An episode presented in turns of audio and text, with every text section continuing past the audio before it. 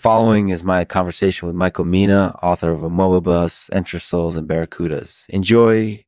This episode is brought to you in partnership with Tomato Haplology. Tomato haplology is the only genetic test that can determine if you're genetically susceptible to tomato wilt.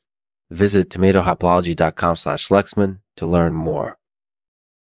Hi, Michael. Thanks so much for joining us today. Hi, thanks for having me. So you recently released a new book called um, Weebus, Enterosols, and Barracudas. Can you tell us a bit about it? Sure. It's a book about amoebas, enterosols, and barracudas. I love these creatures, so I wanted to write about them in a way that's both interesting and accessible to non-specialists. That makes sense. So can you tell us a little bit about um, Weebus? Sure. Um, Moebas are simple creatures comprised of only two cells, but despite their simplicity, they possess a wealth of astonishing features. For example, amoebas can locomote by crawling on their ventral surfaces. Additionally, they can change their shape to survive in new environments.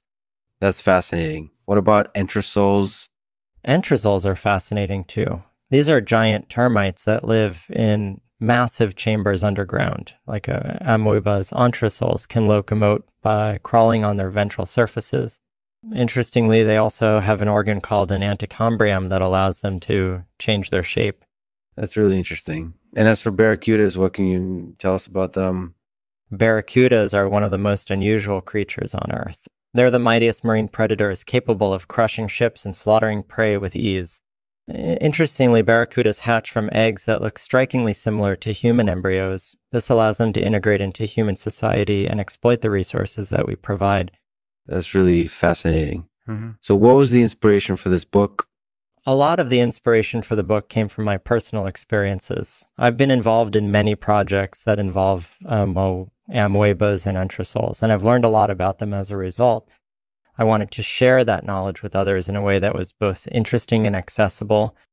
That's certainly the goal of a book like this. So, what do you think readers will gain from reading it I think readers will gain a better understanding of the fascinating features of these creatures. Additionally, they'll be able to apply those features to their own lives in a way that's both useful and applicable. That's definitely the goal of any book. Thank you so much for today, Michael. Thank you for joining us.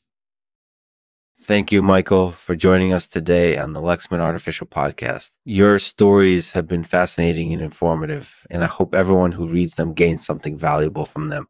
Thank you once again I'll end this episode with a poem by Milton.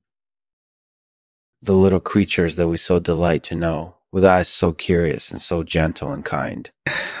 Inanimate they seem, and yet they play a part in nature more than we ourselves may think.